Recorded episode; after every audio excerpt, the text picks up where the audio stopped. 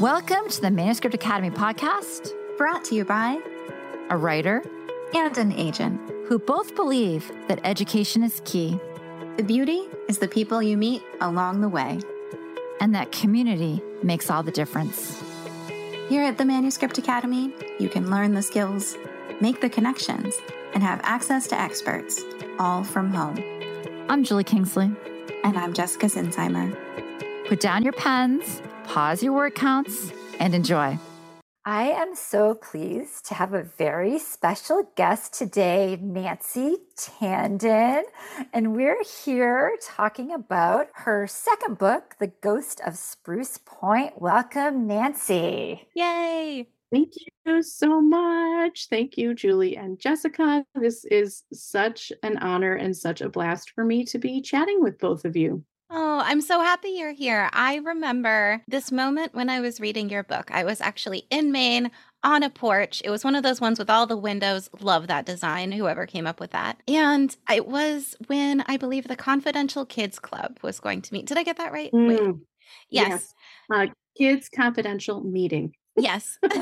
so it was time for So it was the first kids confidential meeting and I just had this flashback to how much fun it is to be that age and have like these secret missions that you go on and these secret things you're working out and like your parents kind of know and it's not like you're doing anything bad but it just it put me right back into that moment and in, in life and I just thought you did that really well. So that's something I really love about middle grade and pieces that are a specific age. It can just really make you snap back to that. How'd you do that? Thank you. Yes, um, that was such a fun piece to write into that story because that is from an actual childhood memory of mine. And my sister, who's four years older, and I have an older brother, so it was one, two, three kids. I'm the third, and she would uh, every now and again burst out KCM, KCM, and we'd take off running behind her not having a clue. I'm the littlest. I didn't know what it meant or anything like that. But kids' confidential meeting meant your sister's about to take you like up to her room or out into the backyard, and we're going to have this secret special meeting. Well, nothing happened. Nothing happened. And you would yell KCM right in front of the parents, like you said. The parents knew you were headed out to a confidential meeting. Although I do remember one time specifically the goal of the of the KCM was to get ice cream, and they uh, decided that I, as the youngest child, should go ask if we could have ice cream because it would, you know, more likely be said yes to the youngest child. If that's a good plan. So that that kind of thing to be to grow up in a household where you had a sister who literally created magic for you in that mm-hmm. way that was so fun for me. And that was such a great way to sort of give her this really fun nod in the book. And her name is Jenny. And there's the Aunt Jenny in the book is, you know, sort of the whole thing was a big nod to everyone in my family. But Another way that I grasped onto that joy of childhood is particularly in this book. I was going off of the memories and the precious times I had in Maine on a peninsula um, on the coast, watching my two kids and my brother's two children just romp around in total freedom. No screens, no real, really no connection to their real lives. And it was always this little chunk of heaven that you sort of picked up out of real life and lived these two weeks, um, hope, hopefully, if you got that much time of freedom in those Maine woods and the silly, silly stuff stuff that they would get up to. And in trying to conjure up both the setting, but also the feeling of what it feels like to be a kid in the summertime in that setting, um, it just came straight from observing the kids play. My gosh, it's, really so fun. fun. You you nailed that part of it. I loved it so much, especially the Mainer here you know like mm-hmm. it brought me right back to those summers so like let's go back tell us about your publishing journey I've had a very interesting when people say, "Oh, I've had a rocky start," and then other people in the group say, "Oh, well, have you talked to Nancy Tandon?" because, and that's yes, exactly. Um, for those of you listening, Jessica's mouth just fell open because you know everybody does have a story. Everybody does have a struggle. Publication, writing for publication is hard. We get that. It's it's really really difficult. But what I was not expecting is that from the time I signed my first contract for my first book until the time that book came out, it was seven years. It was a five year delay of the time that the book was supposed to come out. Oh my god. So how did that happen? Well, I s- signed with a very small press. I did not have an agent. I signed with a small press. I was thrilled. That was the goal. I just wanted to get the book out there and wanted to start sharing with kids and have a product so that I could start doing school visits, et cetera, et cetera, and shift my life and career in that direction. That small press got acquired by a larger press, which is great news if the larger press does want to take your book. And in the beginning, we thought that they did, but it turns out the small press was going to remain as an imprint and do um, nonfiction picture books, which my first book, the way I say it, is a contemporary middle grade novel. It's not a nonfiction picture book. So I sort of just fell through the cracks and fell out of that contract. So that obviously was very stressful. At the time, I remember feeling embarrassed. I had told everyone and their cousin that I was having a book published and this was happening for me. And then have to have people say, What's going on with your book? And have to say, Oh, I don't even have a book deal anymore. And I don't have an agent, and et cetera, et cetera, et oh. cetera. So fast forward, let's fast forward the fun part. I kept trying. I kept going to conferences. I meanwhile, I was writing eh, because seven years time, I was writing the Ghost of Spruce Point at the same time, and I was querying that one to agents because it was fresh, right? It didn't have any baggage with it. And I went to a New England SCBWI conference, and Karen Boss from Charlesbridge did a, a session on voice, character voice. And I went to that session and I thought, she is cool. Like, she, and if you've met her in person or ever heard her present, she's just very engaging and easy to listen to. And I just knew she'd be fun to work with. And after the conference, there was an invitation to submit to editors who had been involved with the conference. And I sent her the manuscript and she liked it. And in fact, she loved it and she bought it. In the meantime, in that exact same time period, I got an offer of representation for the Ghost of Spruce Point, And that offer of representation came through connections I had made from the group, the 2018 debut group that my first book was supposed wow. to come out. So it's just you never know. Even in like the midst of that great disappointment of my 2018 book deal not happening until 2022, I met the people that I needed to propel my career to the next level. And of course, that old saying, like, uh, you know, you know, you don't know what you're going through till the end. You don't know why. And I was like, I got so sick of that saying. I just wanted to know why. Why is this all happening to me? But all that said, my new agent helped me negotiate the contract for the way I say it, and she sold the Ghost of Spruce Point soon after. And that is how I ended up having double debuts, twin debuts in the year 2022. So I made the oh. best of that that I could too. I just I thought I'm just got to turn everything. I've got to turn this on its head. And I was oh two in 22 became my catchphrase. And I made big oh. jokes having twins. And I took the twins to see Santa and I took the twins here and there. And it was a blast. It was a blast. So anyone out there who thinks like, okay, it feels like this struggle is too much and this journey is too long, just think, you know, well, maybe this is all happening. It really is happening because something fantastic is coming down the road for me. I love that. And I love the good lesson in there of just maintaining these relationships with the people who creatively inspire you, not just because someday they might introduce you to your agent, but you just never know. You mm-hmm. never know who's going to have that one piece of insight for you, or that one connection for you, or that one just feeling. Kind of like mm. that feeling when you have a book and you're like, friend, you need to read this. When people around you are following those impulses, amazing things can happen. So I'm so glad you maintain those connections. Yes, very true. And, and I would also add that if you think about it, is that maybe the point of this whole journey is that you're meeting yeah. new humans and making connections with them. We're trying to do that with our books, but meanwhile, as writers and creatives, the people you're gathering as you as you go along is it's really that's that's where the beauty is. So I I've really Aww. tried to focus on that. Julie always says that. Right. I was like, that's right. yep. You're so smart, Julie. well, I mean, it's it's true though. Like I it's mm-hmm. because it's too isolating otherwise. Like I'm not sure mm-hmm. I could even be in this business without the connections because mm-hmm. you know, like I think a lot of us are like that introvert extroverts, but like a storyteller needs the energy of people at times so that you can kind of revert back in and then explore your world. It's really interesting. Yeah. So, tell, so this sounds like a journey. So tell us about the call. So like you get the agent, you make the call. How did you decide on this agent? What was that like? Well, that was a blast because after all that time, then I had four or five agent calls that week. Once I got an offer of representation and you reach out and say you have it, it moves you to the front of the queue because everyone is busy, including agents. And they're like, wait a second, who was this Nancy again? Let me look at this stuff.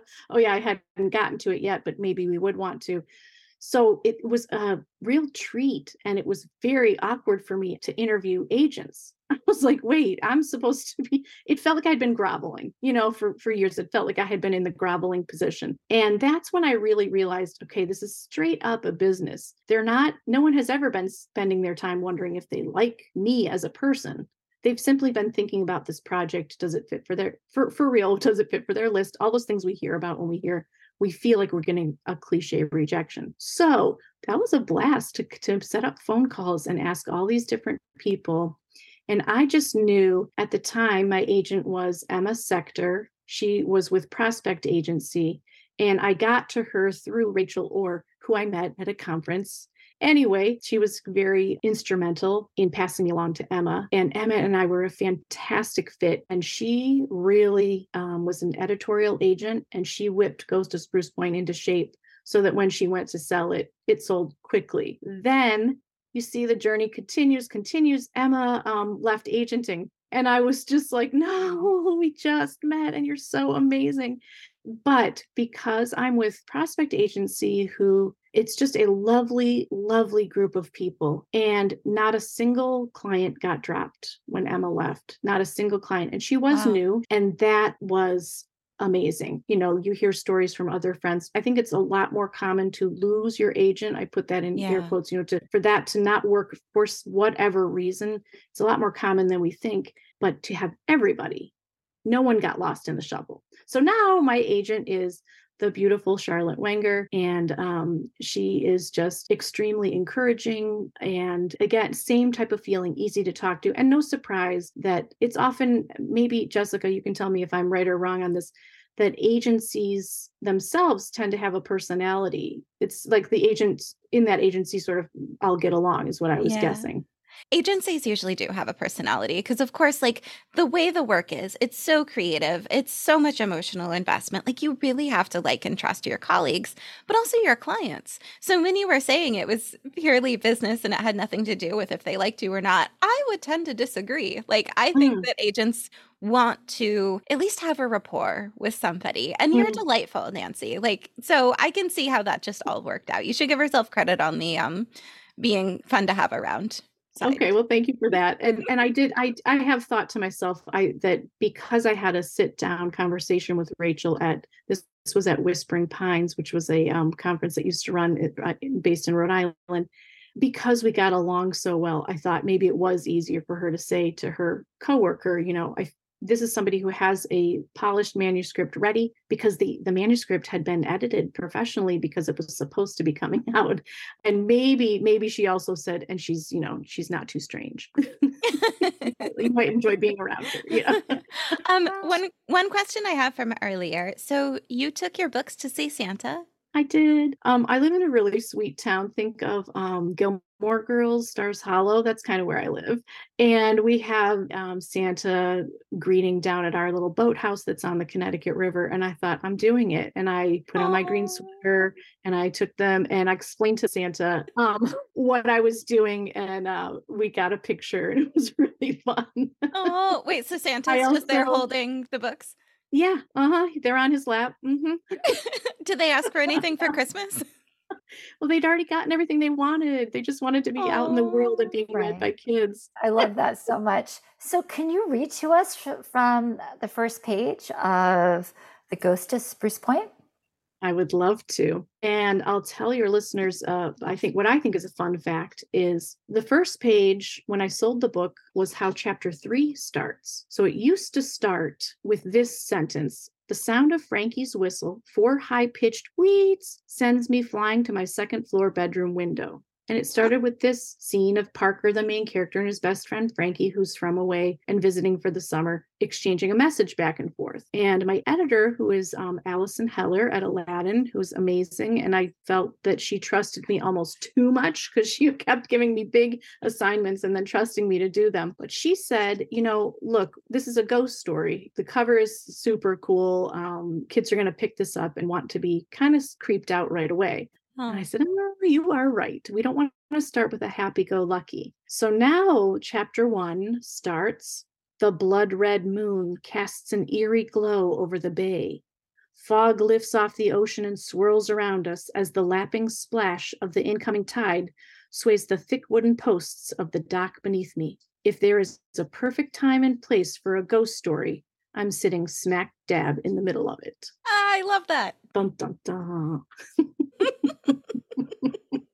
Uh, and I'm really, I'm one of those people who can't even watch the commercials for scary movies. And so I really had to dig deep. I had to get into some scary places myself because the story was really much more of a cozy mystery and a little bit less scary. And she really helped me kind of pump it up. Wait, how do you do that? So you can't like do quote unquote research on scary stuff if you're afraid to watch it. So how do you yeah. access that in your brain to write it on the page? Well, it was really scary. And I thought, okay, I can read children's books. But I tell you what, some of the authors out there, like Lindsay Currie, she's an incredible um, writer of spooky books for kids. And I read um, Whispering Pines, which was by Heidi, Heidi Lang and Kati Bartkowski. And I was like, these stories are freaking me out, like really creepy stuff. And then um, I met Lorien Lawrence. She is a middle grade author here in Connecticut. Her series is called Fright Watch, and the first one is called The Stitchers. And there's these creepy people who literally like their skin is stitched on, and it's really scary stuff. And I was trying to read Mary Hahn is the last name. She's well known for um, spooky kid stuff. And I remember my kids passing around the cover of this book when they were in like fourth and fifth grade about a drowning. And um, I was like, I gotta read it. I gotta do it. it scared me. I had to read during the day. I'm really, really afraid of cat.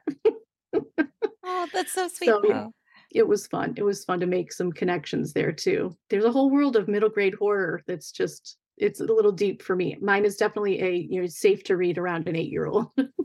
I'm always interested in literacy, you know, readability for kids, you know, while still keeping it like super age appropriate and engrossing and engaging and all of those things.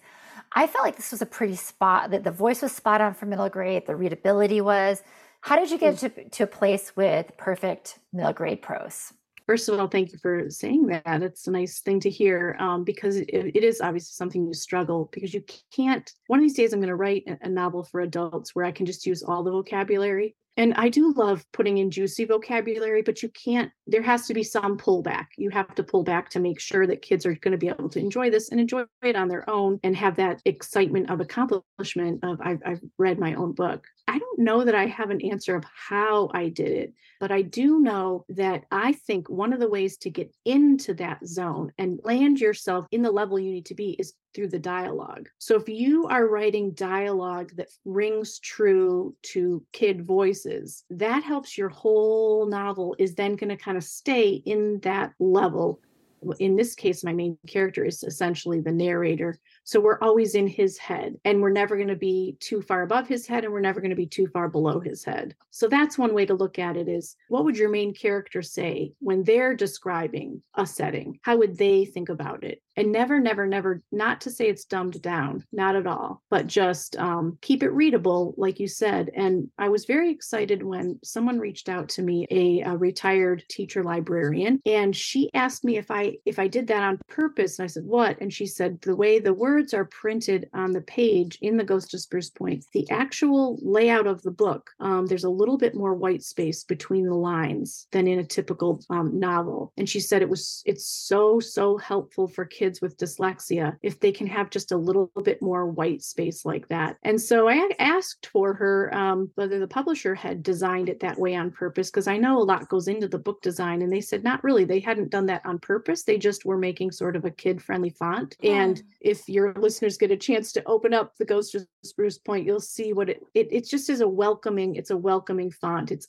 that little bit like that feeling you get when you open up a novel in verse and you're like, ah, that beautiful cushiony white space is there. It's not quite like that, but there's a little extra space for your eyes to rest. The opposite of when you open a book and the type is so tiny and so close together that as much as you want to read it, it can't be done.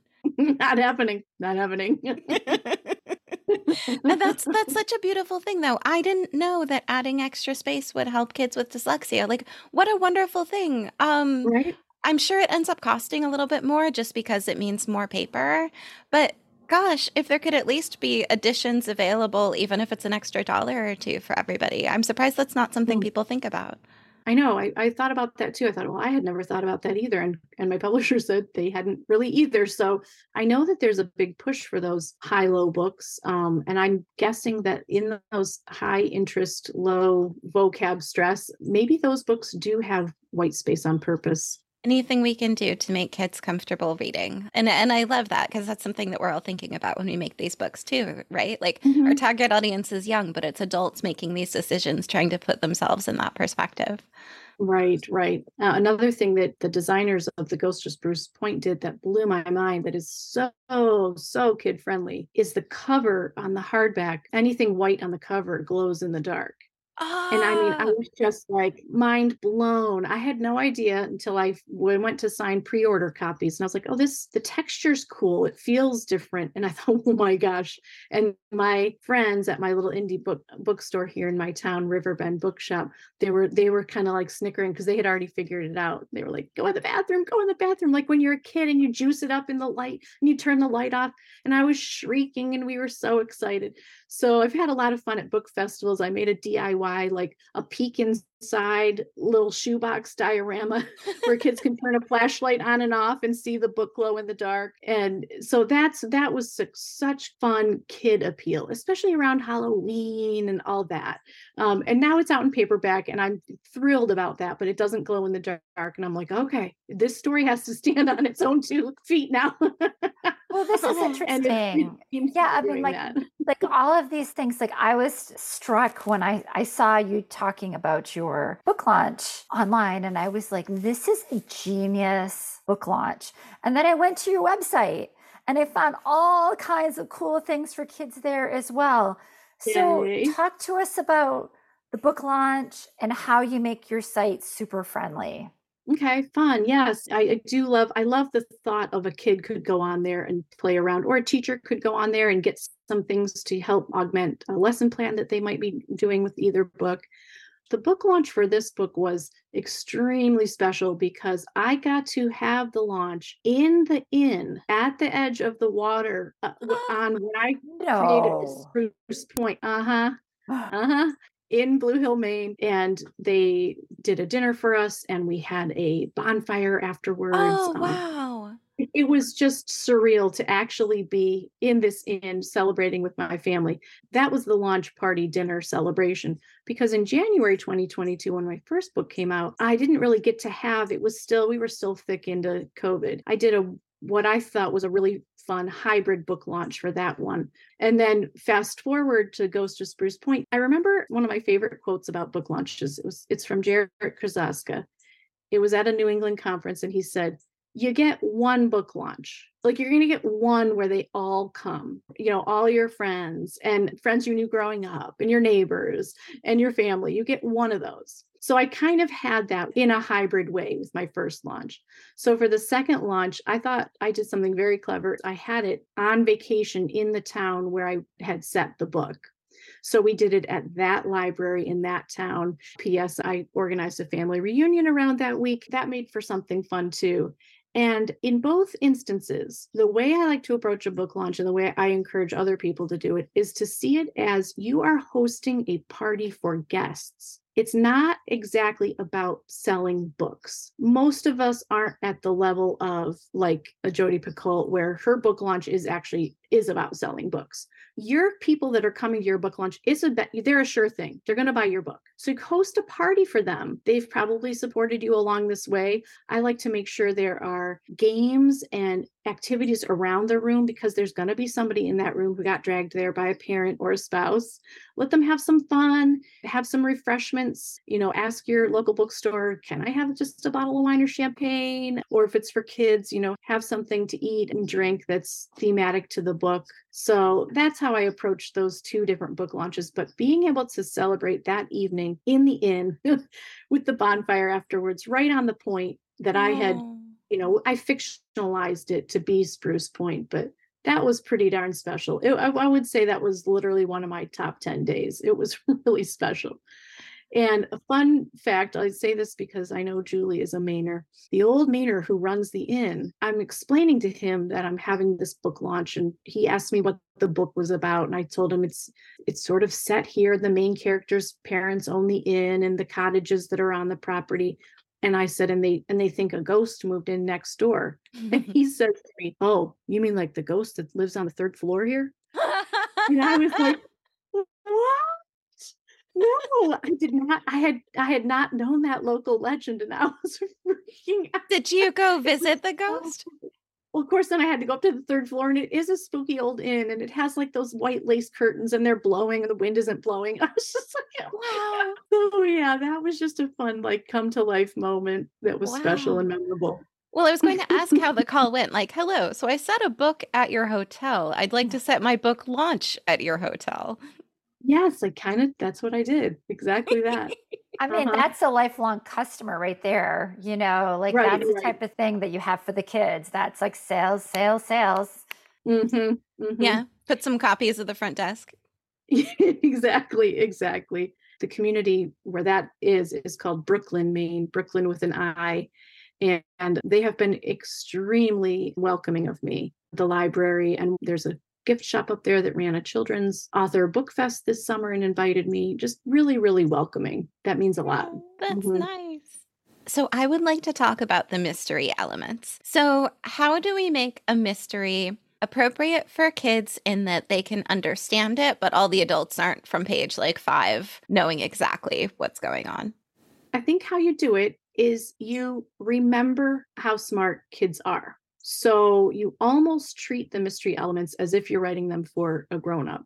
The only thing is, you're in my case, I would just you leave out the gore, you leave out the jump scare that actually has the severed head. You just make it a jump scare that is a bird flapping up to the window right the moment they're peering out the window. But especially fun in writing mystery is figuring out where you're going to put in your clues and which of those clues are going to be red herrings and then making sure that your setting becomes in this instance my setting really be, did become a character and became part of the spookiness.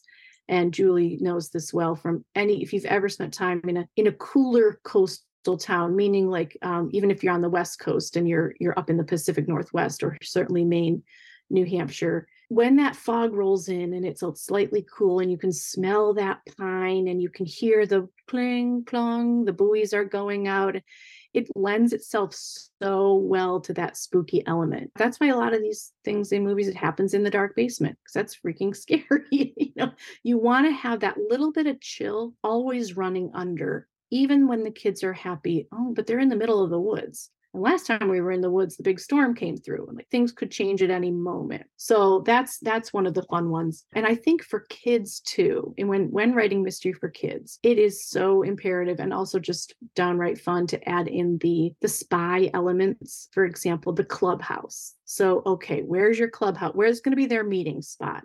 Are they going to have a stakeout? Stakeouts usually involve a sleepover. Sleepovers are, are fun for kids, and, and creepy things can happen at sleepovers with candles and candles blowing out and things like that. So, or having a clues notebook. I had fun, you know, designing that these kids had a clues notebook. And when the handwriting went in the notebook, I love the way the designers of the book actually had the handwriting change whether I was having one character write a note to someone or the handwriting in the notebook, that was fun for me too. Um, that's basically how I keep it kid friendly. One of the things for me that was really fun is playing a lot of music. In both my books, I really had sort of soundtracks going. So that's one of the things Julie was talk, speaking about seeing on my website. Kids can go on my website and, and actually listen to the soundtrack I was listening to when I wrote the book. Ghost of Spruce Point, it made a ton of sense for me to use like sea shanties as a little bit of a soundtrack.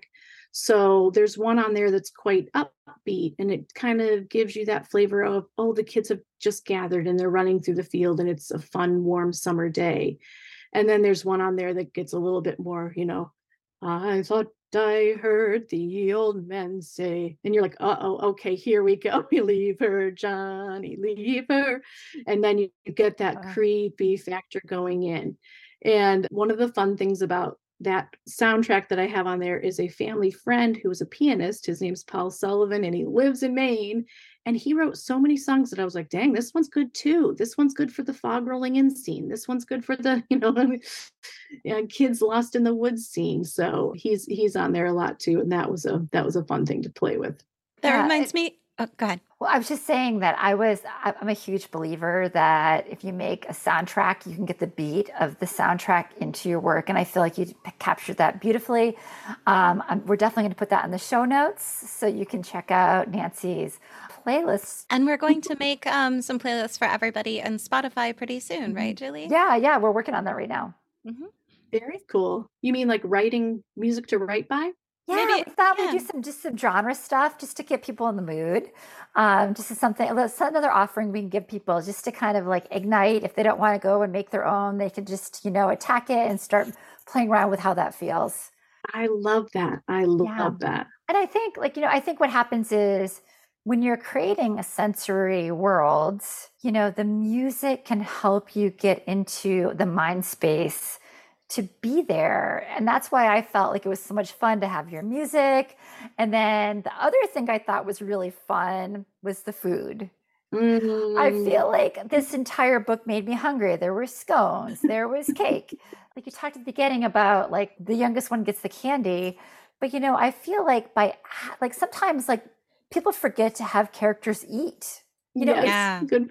it's such mm-hmm. a simple thing. And when, when you talk about grounding elements, right? Like I mm-hmm. think that you did that really well. And I saw that you actually had a recipe on your website as well for the cake. What yes, cake called? it's called Come Again Cake. Meaning Come Again you know, Cake. I knew it was something like that. Yeah. When you serve it to someone, it means you know I'm I want you to come back again because and you're going to want to come back again because you're going to want this cake. And I'm not kidding, people. If you go to my website and you make this Come Again Cake with all four stick, is it three or four sticks of butter? Wow when you make this cake, it's this fudgiest, chocolatiest, the, it's this thick fudge frosting. It's so good. I had to put it in the book.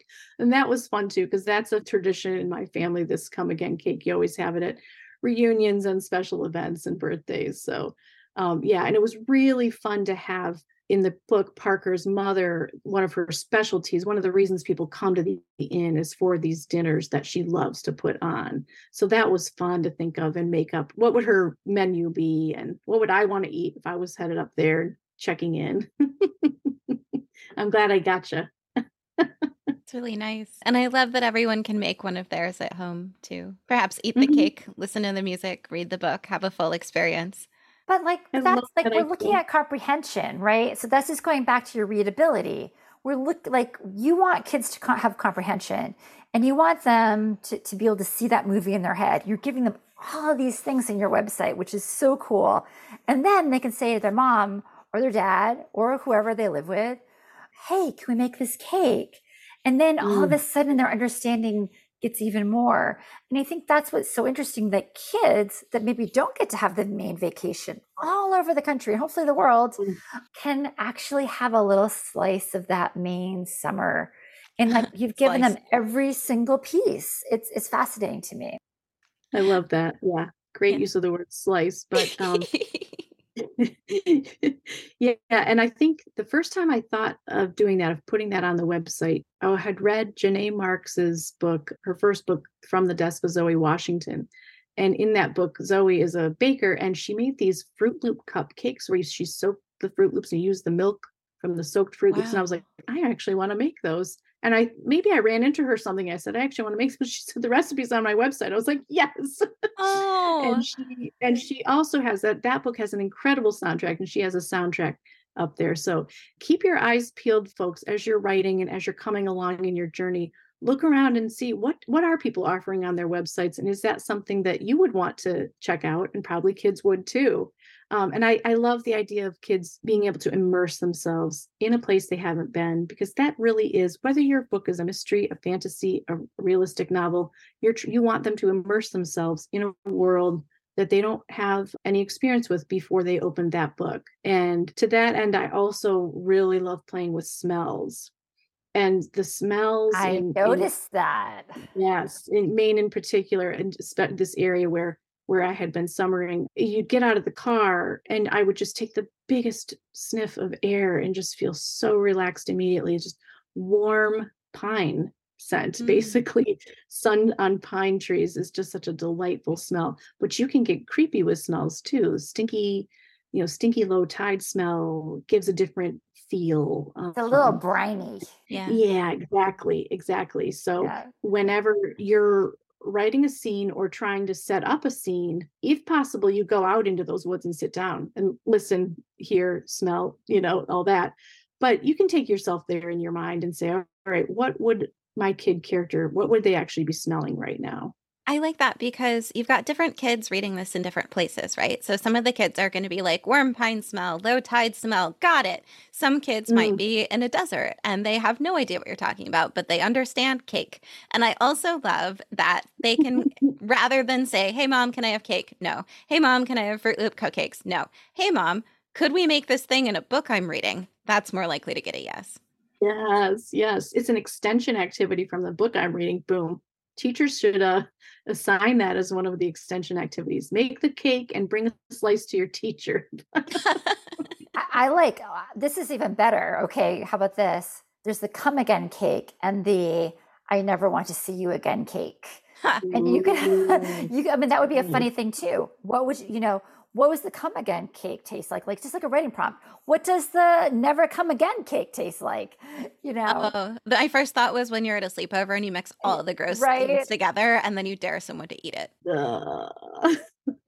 yeah, Doritos or, or, even, on Like, but that's but, but like this goes I, I think you have a background in education I, I do too right and so you're always thinking like what are those on your own questions so so there's like, mm-hmm. you know, there's like the hierarchy of thinking. So there's there's things that are right there. It has to be right there for the reader, and that's a part of comprehension. There's comparing, but there's also like once a kid creates the on your own question, the book is theirs. It's their mm-hmm. book. It is a mm-hmm. part of their understanding of this tiny little piece.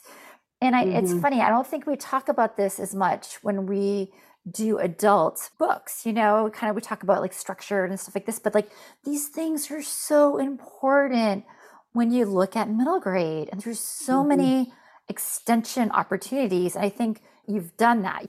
Just kind of going back for like you're you're starting a new book how do you prep getting all of these things within a book? Loaded question. We we have some loaded questions here. For me personally twice now and in all the books that i have that are not published it always starts with a character a character that i care about and i hope other people will care about. I start thinking about that character i think about things that might be interesting to them and then i sort of layer it in um, okay, this is a character that I love. Where's he going to live? Okay, in the first one, the kid basically lives in a subdivision, a, a, a, suburb, very much like the one I live in now. That made it easy for me in my first book. It starts on the first day of sixth grade and ends on the last day of sixth grade. That made it easy for me. I actually had a calendar. I could say to myself, I'm at St. Patrick's Day, so I better be at this point in my book. So I highly recommend, especially if you're doing a first endeavor, get yourself a nice grid type timeline, even if it's one day or one weekend, and you can help plot out where your story beats need to be based on where what's happening in that day. Knowing the timeline is very helpful for me.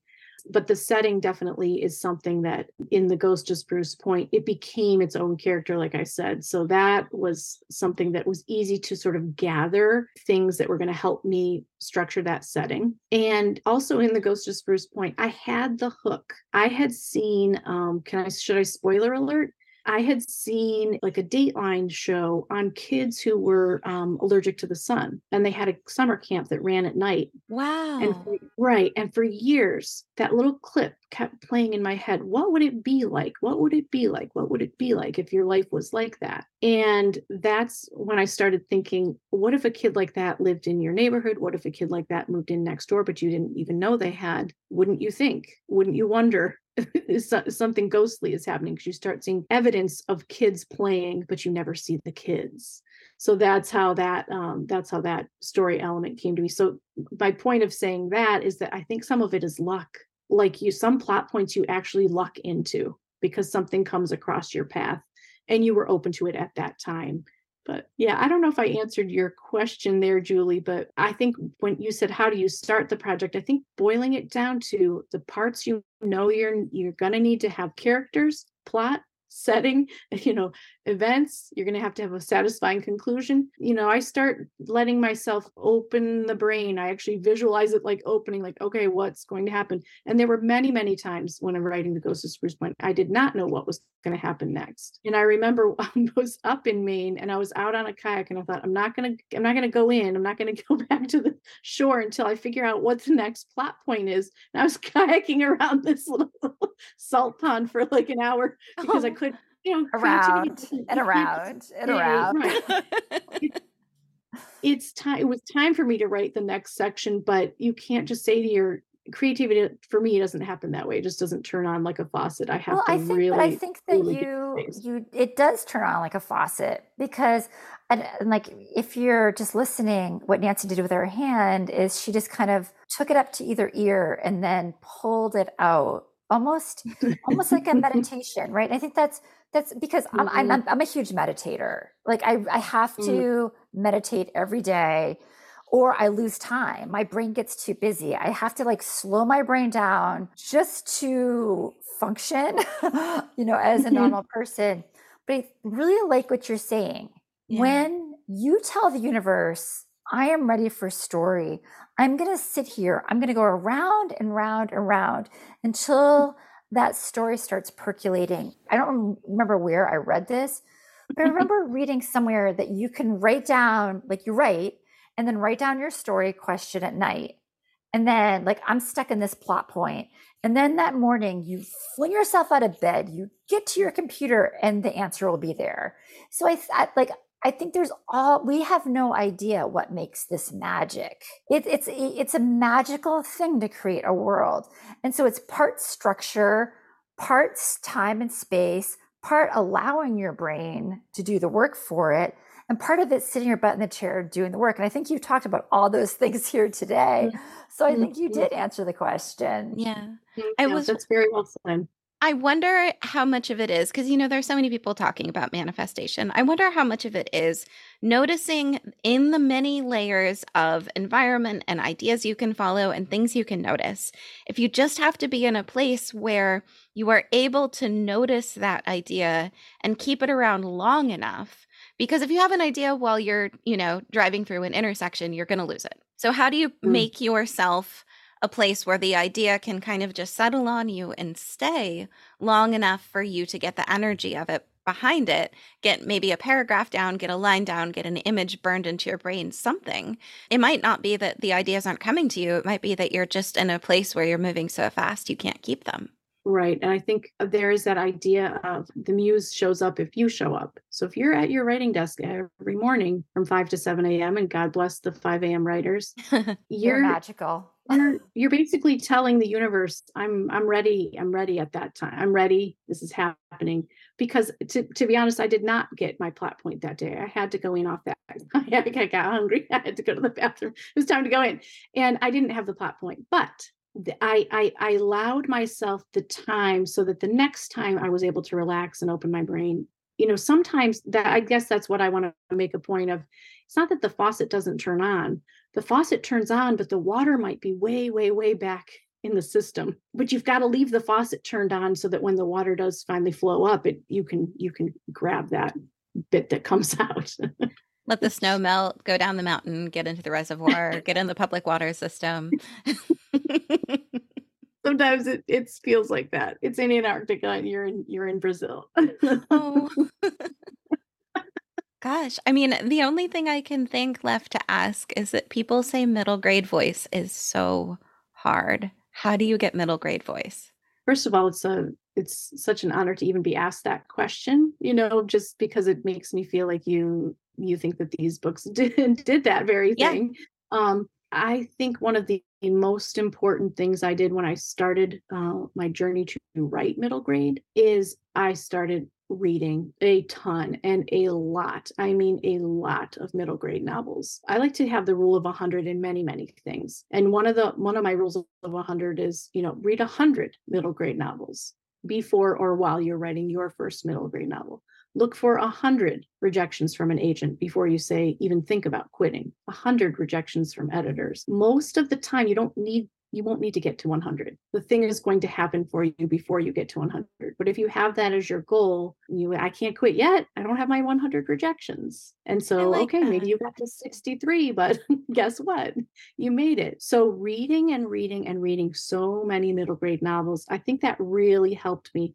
And I mean, there are just people who are so generous and willing to share. I think joining, if you see a webinar that's on um, middle grade magic or middle grade this or that and you start gravitating towards um, other people and what they're working on it can really help solidify your own voice for that genre um, and the other thing is, honestly, as I look back on my reading life, I never stopped reading middle grade. I kind of got up to age 12 and I sort of stayed there in my personality and in the way I see the world. Um, I, of course, I read YA as I was a teenager and all that, but I still would go back to and read my favorite middle grade novels or hear about a middle grade novel and think, oh my gosh, that sounds so special.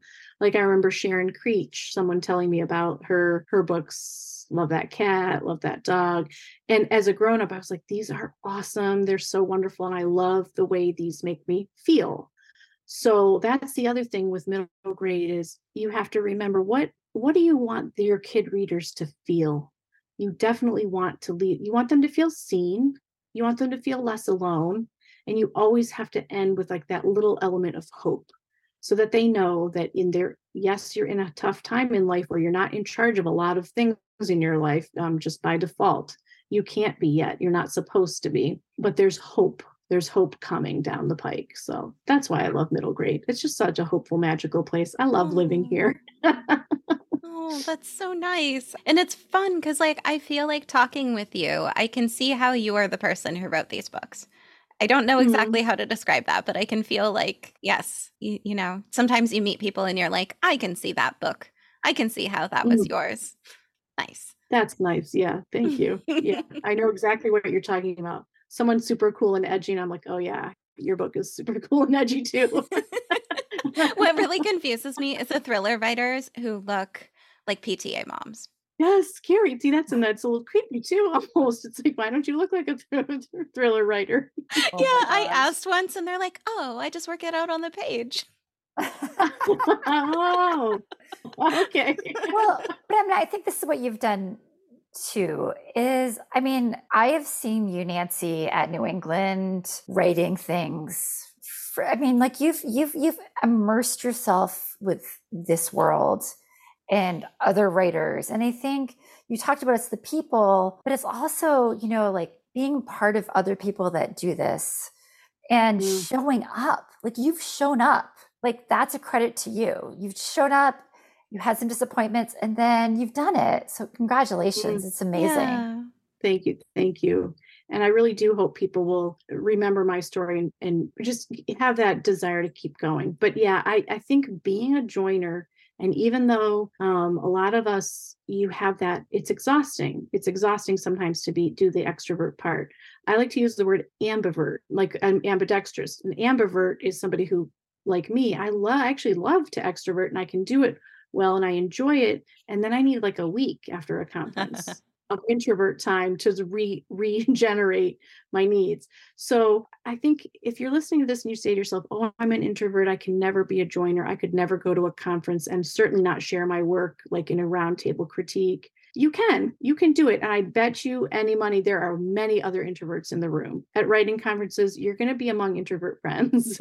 yeah. But being a joiner and and listening to listening to the universe. What's coming across your the feeds that you're looking at on social media? Do you mm-hmm. see things like hey do you want to join manuscript academy? Do you keep mm-hmm. seeing that? Mm-hmm. you know there's probably people um, who are in your program right now that they took that leap because they knew that this is something that can help me to the next level. And it might not be like that direct link right? But remember that friend i made? It's samantha clark. Um, she writes incredible middle grade novels the Boy, the Boat, and the Beast is one of hers, and Arrow is another. She was my friend from 2018 who has Rachel Orr as an agent and told Rachel about my botched book deal that then led me to the meeting with Rachel that then mm-hmm. led me to my agent. Right. So that is example of why it's important to um, uh, get yourself out there. Yeah, and it's it's really hard, I think, to walk into a room of people knowing everybody's an introvert and how do you deal with all of that? I love your idea of making sure that there's a week after that you can, you know, just mm-hmm. recharge. But I was reading a book recently about how you can keep the focus on you and be like, what did I just say? Do I look weird? Am I chewing too loud? What's going on? Or you can keep the focus out and be like, okay, where is somebody in this room I can help with something? Mm-hmm. And that is so much less scary than the everyone's looking mm-hmm. at me. Do I have something on my shirt? If you see someone standing alone at the back of the room and you go up to them and say, Can I stand next to you? They are likely going to be thrilled because they did want you to stand next to them, but they didn't know how to ask. You know, just mm-hmm. just having that in your arsenal. That's really nice, Jessica, to think of it that way. And as adults, I think we have to go back to that space of childhood if we're, if you're writing ch- books for children. But I would say also an adult, like putting yourself in a vulnerable situation actually helps you with that feeling yeah. of being vulnerable in the mm-hmm. book because we don't practice being vulnerable as adults. Yeah. Mm-mm. Well, for, uh, for a lot of us don't like just go, you know, and mm-hmm. like whether it be, and thank you for the shout out for us, Nancy, but whether it be SCBWI or, you know, a, you know, a live conference somewhere, it's, it's just really important to go through the uncomfortableness, share your mm-hmm. work, you know, make connections. And I like, like mm-hmm. I said, in full disclosure, I met Nancy I mean, I don't even remember, but years ago, like mm. we ha- we haven't spent a lot of time together, but I remember meeting you at a back of a conference and we just chatted. Like, mm-hmm. and then, mm-hmm. you know, and then we are like Facebook friends or whatever, but those relationships circle back. But I think that's just and, so and interesting and just trusting that secular nature of this business. Mm. Right, right and and and not always asking what can i get out of it? I certainly wasn't like oh julie kingsley she looks like she's going to have a podcast someday and i might be on it. You probably were like wow she you gotta keep a it lot. Here. you gotta you, you just, maybe i could maybe there was a clue there. Um, but but remembering that um, you you have a value add. Whenever you enter a room you have a value add and remembering that and just knowing that maybe just making someone else feel comfortable could be your value add. I remember i think julie it was you and i left a bigger meeting because it was we were getting a little overwhelmed. We went to a smaller room and then you have this chit chat. The other fun julie true kingsley story is Oh no. This was way back in the day when we were all blogging. And I remember even the way you visually laid out your blog. It, it just it, it's funny. It's something that I studied and um and Oh my gosh, that's so funny. You know, those blog years, it's funny to think about it now, but those really those years really did help me hone my writing. Me too. They really did. Yeah. But you're right, because if you read my blog all those years ago, and it was hmm. ridiculous hmm. at times. I mean, I, I mean, wrote, too. Yeah, you know, and ridiculous. I mean, yeah, it was ridiculous. I mean, I would write about like I had this cow shit corner award, and I would just point out weird Maine things that were we, you know.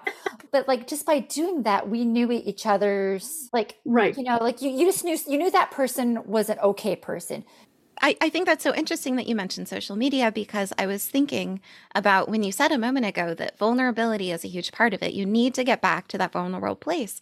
And then I was thinking, well, when you're a kid, you don't have that way of filtering it yet. But as you get older, you get better and better at hiding the parts of yourself that are vulnerable and better at being a spy because, frankly, kids are terrible at spies uh, in books or mm-hmm. otherwise. And then I was thinking, social media is kind of a way that we can hide our vulnerability even further. So it's almost, I mean, it depending on how you use it. I just, I think it's so interesting how the more experience you have, the more you can hide that. And then does that make your creativity go away too? I, I, think about that, like how many things are polished on social media, um, especially like when I, I think of I have a daughter who's you know a college age daughter and and she's got a, she's very level headed and um and we have a great relationship, thank goodness. Um, but I try to remind her and remind myself from time to time like that is a filtered picture that is a polished picture. It's okay that our nails aren't done that we're you know got a snaggle tooth and whatever you have. You have to you know because it does i think it does hide some um, some people do hide behind that gloss and glimmer but what's really fun is when you find someone who does let their true self come across and they put something on there like a, you know they tried to take the cake out of a pan and half the cake stayed in the pan.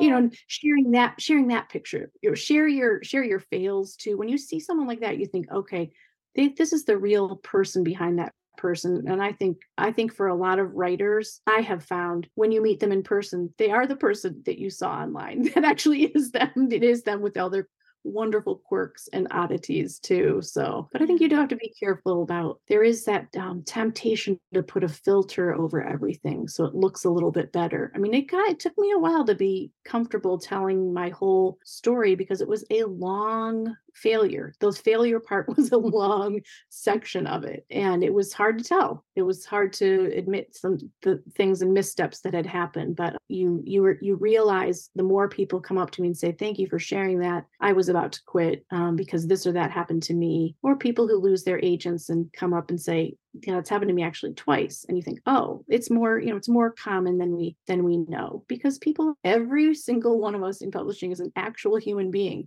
with things happening in our lives and yeah children being born and people dying and like big important life things are happening to everyone so um I think the more we can remember that, the more we can help each other. And going back to what you were saying of being at a conference and thinking about like you know the people in the room what they need how you can help.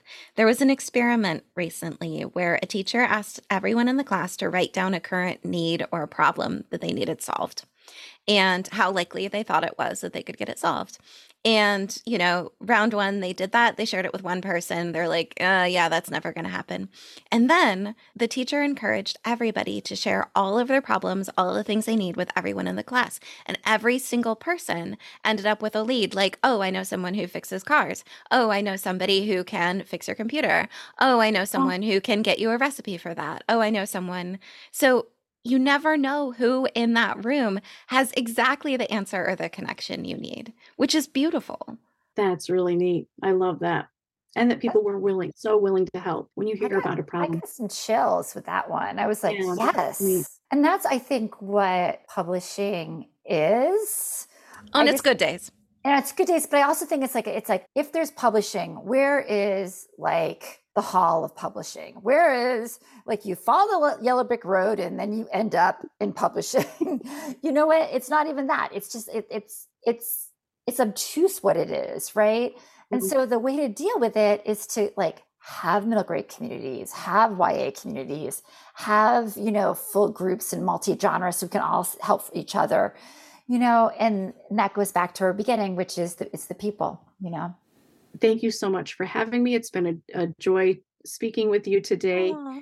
And for those of you who are interested, please join my writing buddy, Jeannie Zulik Ferrillo, and I, as we will be presenting a webinar called Yes, You Belong Here Turning Obstacles into Stepping Stones The Bumpy Journey to Publication. I love that. And I love that it starts with you belong here because so many people worry that they don't belong in publishing. And it's kind of a tough thing to do. Like, you know, taking your cafeteria tray over to the popular kids' table at lunch. I imagine that's how it feels for a lot of people. Very but much. Mm-hmm.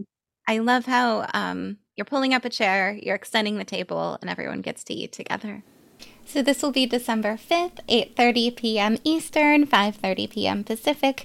And yeah, we know you're probably busy. You might not be able to make it live, but there will be a replay too. You can get your ticket at manuscriptacademy.com slash you hyphen belong hyphen here because you do. Nancy, where can we find you online? I am at www.nancytandon.com, where you're going to see playlists and a chocolate cake recipe and other information about my books. I am also on Instagram at underscore Nancy Tandon underscore, and on all the other social media platforms as just at Nancy Tandon. Oh, thank you so much. I, I really loved all of this. I think there's so much that you said that is going to be inspiring and uplifting. And maybe everyone's going to go home and, well, maybe they are home. Maybe everyone's going to go picture their brains opening and something beautiful will fall into it. I hope so. I, I hope so. That's lovely. And it's just really fun for me. Thank you so much for hosting and thanks for all you guys do. And thanks for reading my book. We are so glad that you joined us. And as always, we appreciate your feedback just head on over to the iTunes store and let us know what you think. It not only helps us make this podcast be the best it can be, but it also affects our ratings within the iTunes platform. We'd love to hear from you. If you're feeling brave and want to submit your page for our First Pages podcast, you can send it to academy at manuscriptwishlist.com with First Pages podcast in the subject line. We'd also just love to hear from you. And if you'd like to learn more about the Manuscript Academy and everything we have to offer, just jump on over to manuscriptacademy.com.